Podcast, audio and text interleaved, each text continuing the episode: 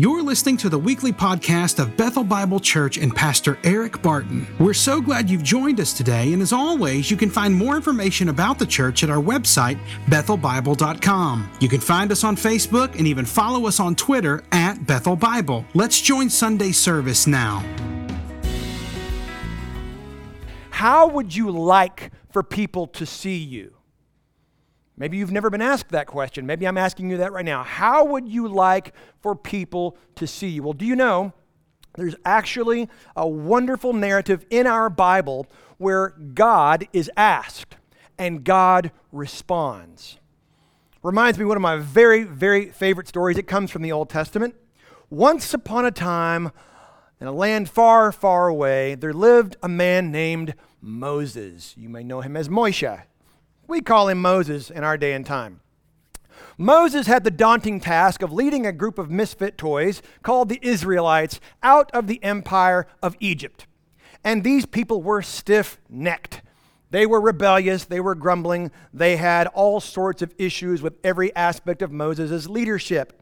And Moses leads them by God's provision and his protection out of Egypt into uh, what is supposed to be the entrance to the promised land, but they don't trust that God is good. That's essentially the error. They do not trust and believe that God is good. And so they say, no, we're not going to go in. And as a result, they get to take laps in the wilderness for 38 years. It wasn't actually 40, it was 38 years. God was gracious.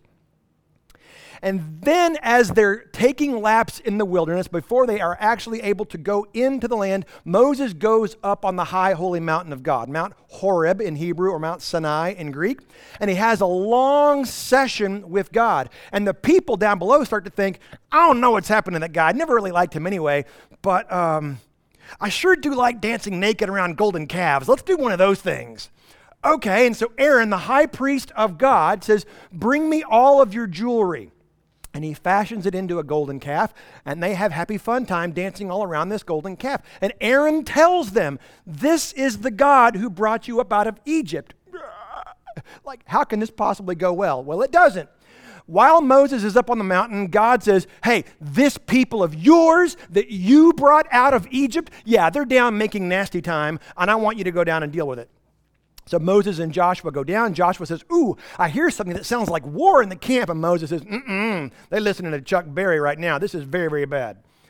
In fact, he sees it and his anger burns. He throws down the two tablets of the Ten Commandments. He takes the golden calf and he says, Aaron, what have you done? And Aaron goes, It's the darndest thing, man.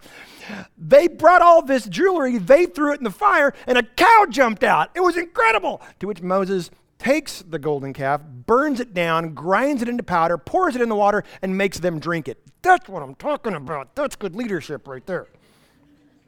And then Moses refashions new Ten Commandments, and God says, That's it. I've had it. Those people are the worst. I mean, they are so off. I'm done with them. I think I'll just kill them all. Moses says, Whoa, whoa, whoa, whoa, whoa, whoa, whoa. If you do that, and I would too if I were you. But if you do that, then the rest of the nations around us will say that there is no God or that he's not very good. So don't kill him.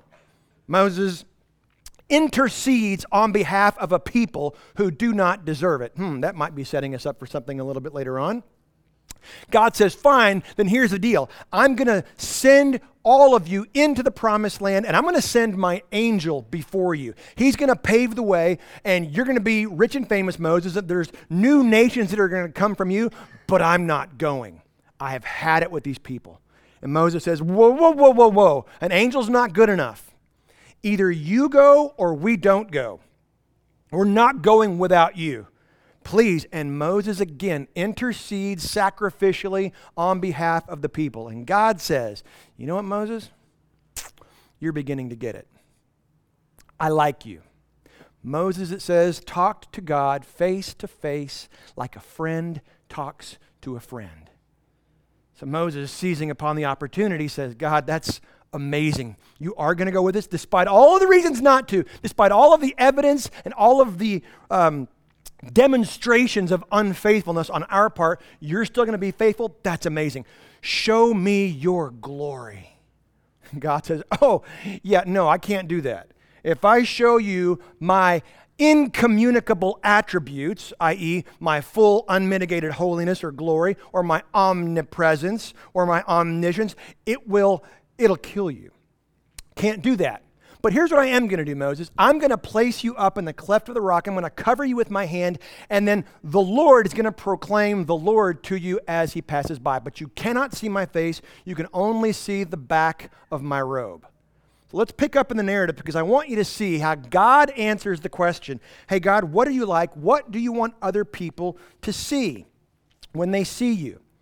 And God is going to respond with a list of communicable attributes. Why we're studying this season, this series of the attributes of God. Listen to how God describes his own attributes. I'm going to start in Exodus chapter 34, beginning in verse 5. Exodus 34, verse 5. The Lord, that's Yahweh, that is the covenant keeping name of God. God is not his name, God is his job description. Yahweh is his name. And Yahweh, roughly translated, means I am. I'm the is one. I am that which is. I am existence itself. That's my name. So, verse 5 Yahweh descended in the cloud and stood with him, that's Moses there, and proclaimed the name of the Lord. It's one of my favorite verses in the Bible. Yahweh descends, and what does he say? I am, I am, I am. Why? Because a sin soaked world says he ain't. And it's right there in his name. He is. And the very fact that he is changes precisely everything. He proclaims the name of the Lord. The Lord passed before Moses and proclaimed. This is God giving us his communicable attribute description. The Lord, the Lord, I am, I am Yahweh, Yahweh, a God merciful and gracious slow to anger, and abounding in steadfast love and faithfulness. Isn't it interesting that the way God describes himself has everything to do with his interaction with humanity? We might have expected him to say, I am the sovereign creator. I hold the cosmos in my hand. I speak and light takes off across the galaxy. No. The way God wants to be understood is as how he relates to an undeserving human species. Now he says, the Lord, um, God merciful and gracious, slow to anger, and abounding, abounding, soaked, drenched in steadfast love, is what the ESV translates that as. My other translations would translate it as covenant keeping love or loving kindness. That happens to be my favorite translation of this word loving kindness and faithfulness. Keeping loving kindness or steadfast love for thousands forgiving iniquity and transgression and sins, but who will by no means clear the guilty? Now, that's an interesting tension that God sets up right here as his description of himself continues. Visiting the iniquity of the fathers on the children and the children's children to the third and the fourth generation. And Moses quickly bowed his head toward the earth and worshiped. That's how you know you've accurately understood who God is. You simply worship. And he said, If now I have found favor in your sight, O Lord, please let the Lord go in the midst of us, for it is a stiff necked people, and pardon our iniquity and our sin, and take us for your inheritance. And God does. So, as God is describing himself, one of the things that he's going to say he is abounding in and that he keeps it always is his steadfast love or his loving kindness, which is going to lead us to our big idea for the morning, our attribute that I want to cover this morning. It's also sort of a catch all because it's how God describes himself. God is loving kind. Now, your spell checker will not like that word. That's okay. God is unconcerned with our grammar. But God is loving kind. That's candidly how most of us will not think of God. It's not how we feel about God. It's not what we believe about God. We have different images and aspects and facets of God's character depending on our mood or circumstance. But what this text and our central passage really wants us to understand is that God is loving kind. Now, that's the time of Moses. Let's fast forward about 500 years to the king of Israel, the great good shepherd king of Israel, King David. And one of my favorite loving kindness psalms is in Psalm 36. It's a short psalm. I'm going to spend a little time walking through Psalm 36, and then we'll see how we can apply it. We'll move on. So turn your Bibles, if you've got them, to our central text for the morning. Psalm 36. I'm going to read all of this in its entirety. I just want you to hear the heart of David. Psalm 36. The superscription there says, To the choir master of David, the servant of the Lord. In other words, this regent, this monarch, wants for his people, the messianic community, to gather together to sing this corporately, confessionally.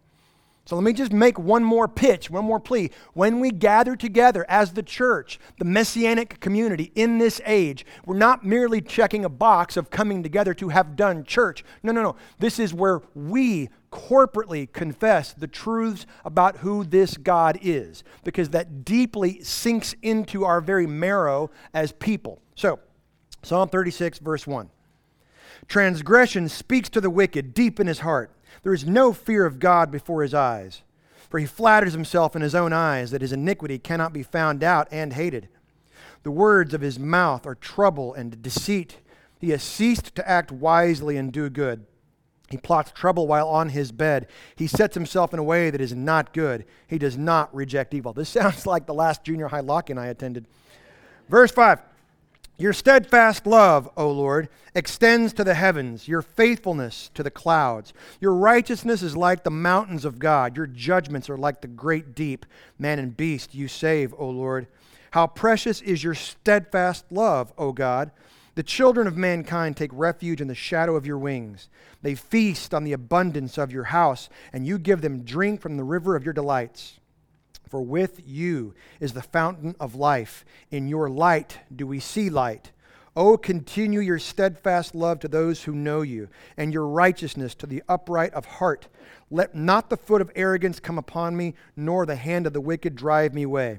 There the evildoers lie fallen. They are thrust down, unable to rise. This is God's word. Now, if it's helpful to you, I want to quickly walk back through this psalm, and I want to outline it with some V's. Just to sort of give you an idea of what we're going to cover very quickly. Verses 1 through 4, we are seeing David's description of vanity. 1 through 4 is vanity. Then verses 5 and 6 are the vastness of his loving kindness the vastness of his loving kindness. Verses 7 to 9 are the value of his loving kindness. And then verses 10 to 12, the victory of his loving kindness. Yes, I'm pretty proud of that. Please find me later and say, hey, those four V's, I got them all. Great. Probably not, but just maybe. So, first of all, let's talk about vanity. David starts off and he says, Transgression speaks to the wicked deep in his heart. There is no fear of God before his eyes. This is David giving us, how shall I say this, an ugly picture of an unattractive life.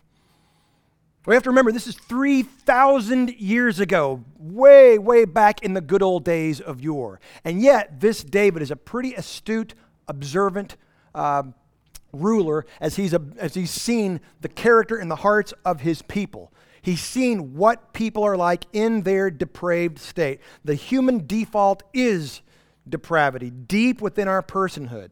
You see, Scripture directly opposes the recent notion that all people are inherently good.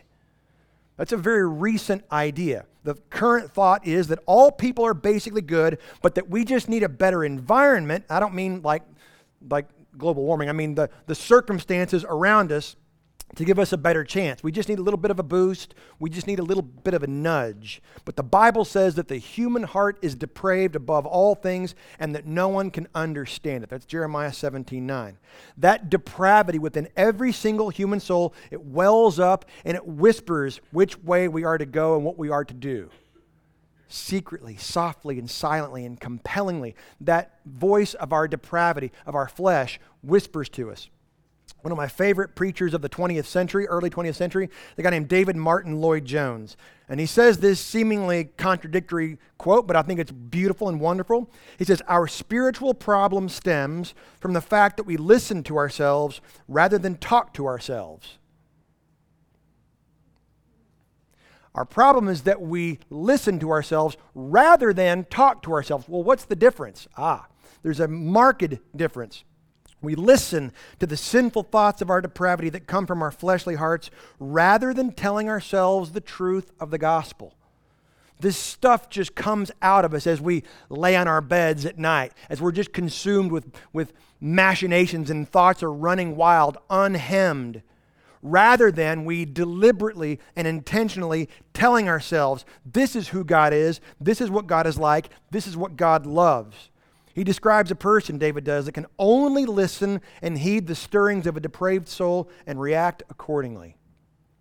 The wicked person assumes that there is no God. Or if there is a God, he's not the kind of God that really cares all that much about sin at all. If a person does not fear God, then they have, of course, no fear of judgment whatsoever. And I think we can all uh, just imagine an entire civilization and a society that not only do they not fear God, they, they therefore do not fear any sort of judgment whatsoever.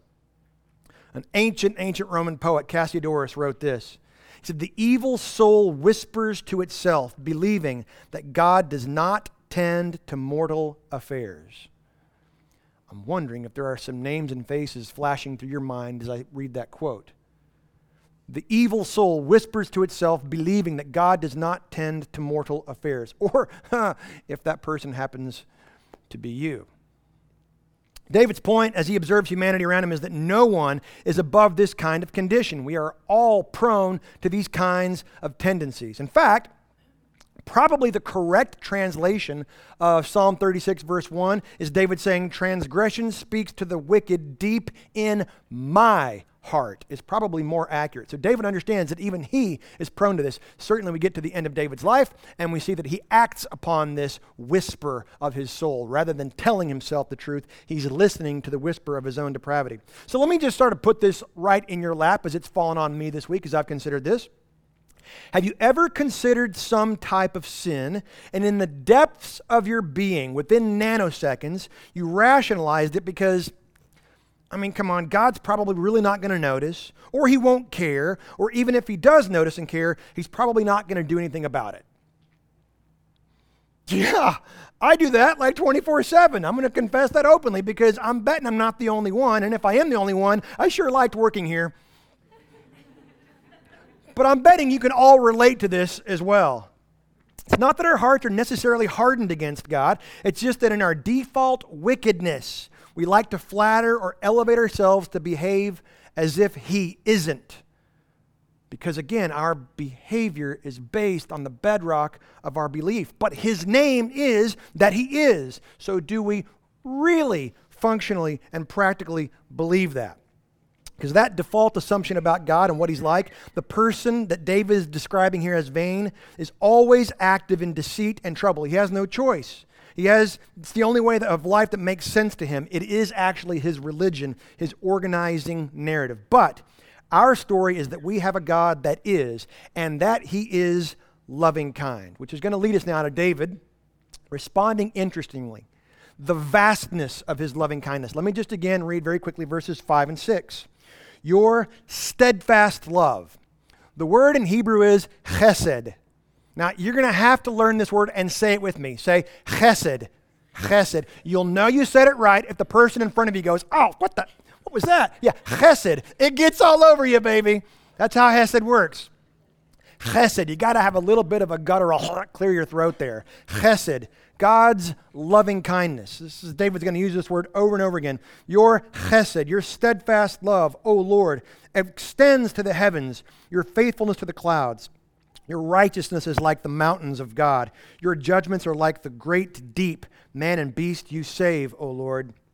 The vastness of his loving kindness. We might expect, having seen David just describe this vanity of living in sin and wickedness and deceit, we might expect King David to say, Now stop it.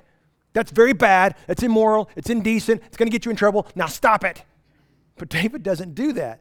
David responds by talking about the greatness, the wonder, the enormity of what God is like. And so the first thing he describes is God's chesed.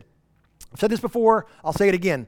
Other than the actual name of God, I think chesed is the most important word of the Old Testament.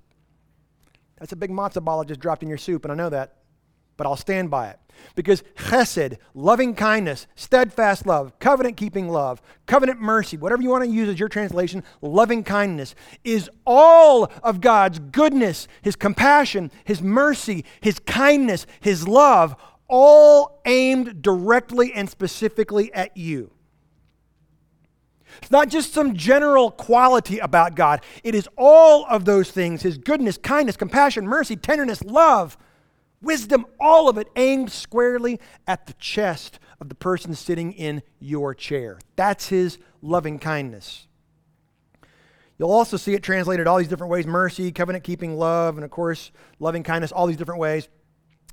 But the point is that it has the same general nuance for all of that. We hear this at least 200 times throughout the Old Testament that God is loving kind. Yes, the Old Testament frequently portrays God as a God of wrath, of justice, of anger, and He is. But more than 200 times, yes, the Old Testament portrays God as loving kind. This attribute of loving kindness extends, David says, to the heavens. It is a characteristic that fills the created order, it is evident all around us. St. Augustine, one of my heroes in the faith from the fourth century, Augustine said this The clouds of the heavens are preachers of the word of truth. I know they're just clouds. And we, in our modern age, can explain the water vapors that have congealed around. But the Bible says, and Augustine is reiterating, that in those aspects of creation, we are to be reminded of God's loving kindness, to, as it were, be hugged by a cloud when you walk outside. Just walk outside, just feel the embrace. God is good. He's for me. He loves me. We can be reminded by that simply by creation. He responds by thanking God for his wisdom and giving God praise. He isn't speaking in general platitudes. He is directly thanking God as a person that he actually knows and that he actually has a relationship with. Unlike an atheist or an agnostic who, when they feel grateful, they've got nobody to thank. But David says, Oh, this is you. I feel so thankful, so grateful. I thank you personally because you're a person. David doesn't call it this specifically, but of course, here in these two verses is the gospel. Every single human person is wicked and depraved by default and by nature. And God's righteousness and his judgments seek out the entire creation. Nothing is hidden from his view. If that's all there was to it, man would be justly obliterated.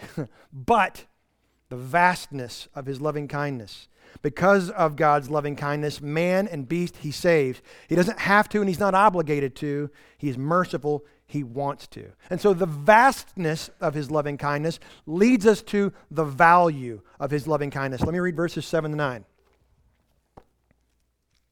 How precious is your steadfast love, your, your, your Chesed, O God, the children of mankind take refuge in the shadow of your wings. They feast on the abundance of your house, and you give them drink from the river of your delights. For with you is the fountain of life. In your light do we see light. David asks the rhetorical question How precious is your loving kindness? But it's really not a question as much as it's an exclamation. Oh Lord, your loving kindness is so very precious. This aspect of God's loving kindness is the place in which all human beings take refuge from all of the other attributes of God, such as wrath and justice and righteousness and holiness. It is His loving kindness that shelters us. It's both and. His language here is beautiful, it's poetic, it's compelling. And he says that God's loving kindness extends to all people in the world. However, there is a unique appropriation and an appreciation and an acceptance only enjoyed by believers. He's talking about this complete joy and euphoria the necessary outcome of those who are thinking rightly and feeling deeply about God is this joy and delight. And David says something incredible. He says it's like a feast where I'm just sensorily overwhelmed, like I get to drink of the river of your delights. And the word for delight there is Eden. David says something incredible. When I think about how much you love me, it is likened to the Garden of Eden that we lost because of the stain of sin, that we will one day have again, Revelation 22 says, we will enjoy the river of life. But in the meantime, We get to drink deeply from the river of Eden, as it were, simply by contemplating, by concentrating on the chesed, the loving kindness of our God. I know this is just poetry, and you may be thinking, yeah, yeah, yeah, yeah, I got problems. Not as big as David did. Not as big as David did. David was surrounded by enemies, usurpers, by treasonous children, by all kinds of immorality and depravity. And yet he says, When I think about how much you love me, it is like drinking from the river of Eden. That's instructive. In fact, St. Ambrose puts it this way It is good to be inebriated on the cup of God's salvation. Now, I know that we don't want to talk about inebriation in here, but if we are inebriated on the cup of God's salvation, Ambrose was right. What a great, delightful thing that is.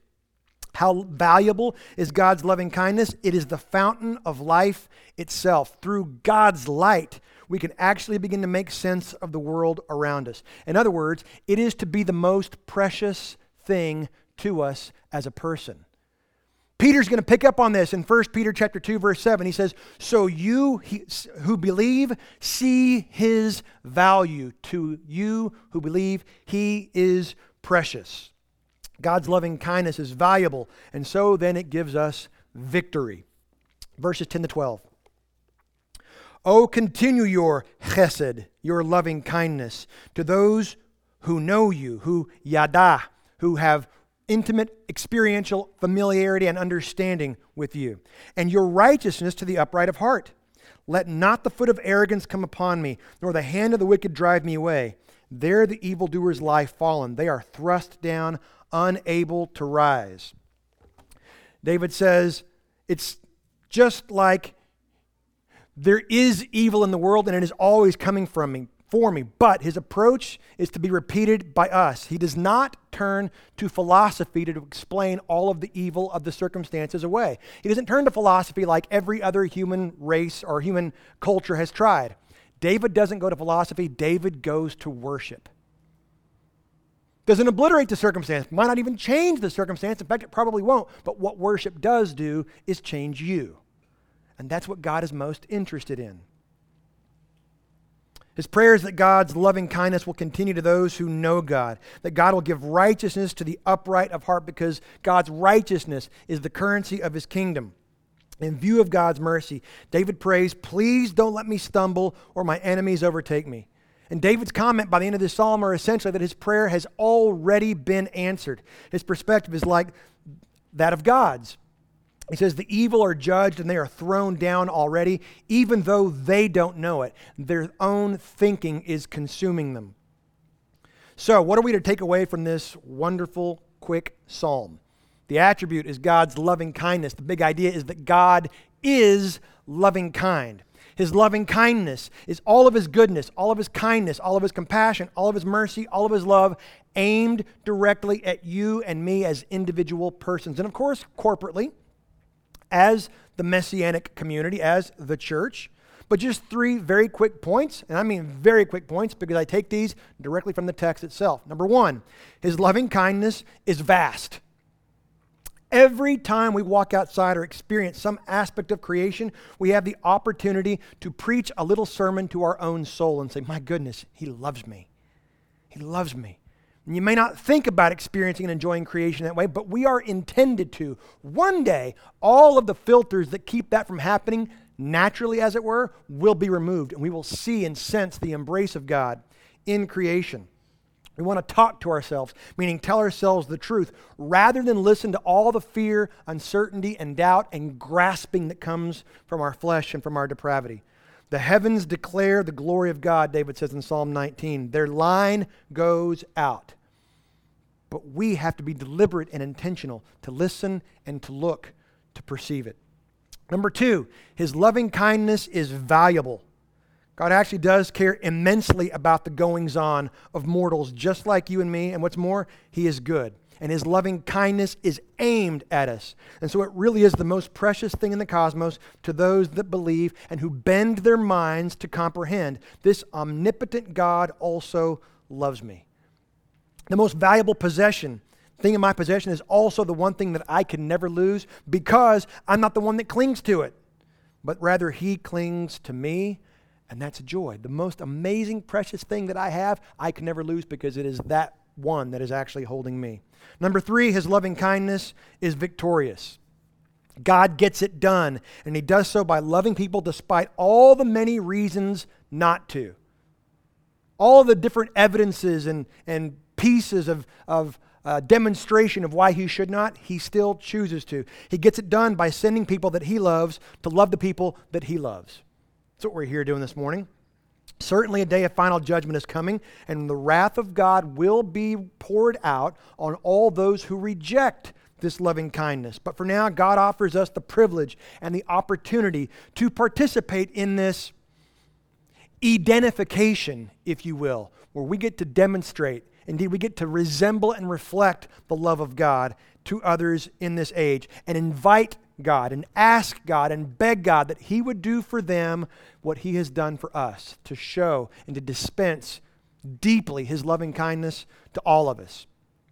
God is loving kind. All we really need to do to get a perfect picture of that is to see the person of Jesus Christ. I mean, look at his life. Look how he's always portrayed what he says and what he does. He is the perfect walking around incarnation, the image of the invisible God in human form, who was the perfect picture of loving kindness. He is so much so that he goes to the cross undeservingly for those who deserve it. A perfect picture. When God says, I show loving kindness to generations and generations, but I will by no means forgive the iniquity. How can that tension exist? It is the loving kindness incarnate in Jesus Christ. And so, for those of us who believe, what is our response? Well, it's an ancient response. About 250 years after King David, we have a prophet named Micah. And in Micah chapter 6, verse 8, God says, He has told you, O man, what is good. And what does Yahweh require of you? But to do justice to one another, to love chesed, to love loving kindness, and to walk humbly with your God. I love that passage. We are to be aware of, understand, and to love loving kindness, to cherish it, to choose it because of who our God is and what He has done. So let me invite you this morning if you're not a believer, then you're still trying to appease an angry God. I can just tell you with the truth of what we believe is God's word, you never, ever will. Or you can embrace the fact that He is appeased and satisfied already because of loving kindness incarnate, personified in the person of Jesus. And I invite you to believe. For the rest of you who have been believers since King David wrote this psalm, I want to invite you to also rethink your thinking and to recognize the loving kindness with which he loves you. That he's not merely taking you to heaven one day when you die, but the God of the universe loves you. He is kind and he's aiming all of that goodness squarely at you. May we believe it. May we behave it. Let's pray together. Father, we do thank you for who you are, for what you have done in Christ to redeem us to yourself and to one another. We thank you for this gospel. We thank you for this passage that has revealed yet more clearly your nature, your essence, your character, what you're like, and what you like. So I do pray, Father, if there's anyone here this morning who does not know you, that you will move by your Spirit and lead them into a saving knowledge of your Son Jesus, that they will believe that He is alive in so doing, they will step out of death and into life themselves, and they will begin to fully receive and believe that you love them. For the rest of us, Father, would you encourage us anew that you show loving kindness to us in ways we don't fully appreciate and may never fully understand, but help us to rest in it all the same. Thank you for loving us, God. Help us to love you. We ask all these things in the name of Jesus and in the power of your Spirit. Amen. Well, I want to remind you, they've got someone here who would love to pray with you. If there's anything you'd like to be praying about, this is Jim. I'm going to ask you to stand for a word of benediction, and we will be dismissed. Now may the Lord bless you, and may he keep you. May he show his steadfast, covenant keeping, loving kindness to you, and would you believe it? God bless. We're dismissed. Have a great week. Thanks again for listening to the podcast today. We hope that you were blessed and encouraged. And if you have any questions or comments, we want you to let us know. Simply send your thoughts to questions at bethelbible.com. Thanks for spending time with us, and be sure to join us next week on the Bethel Bible Podcast.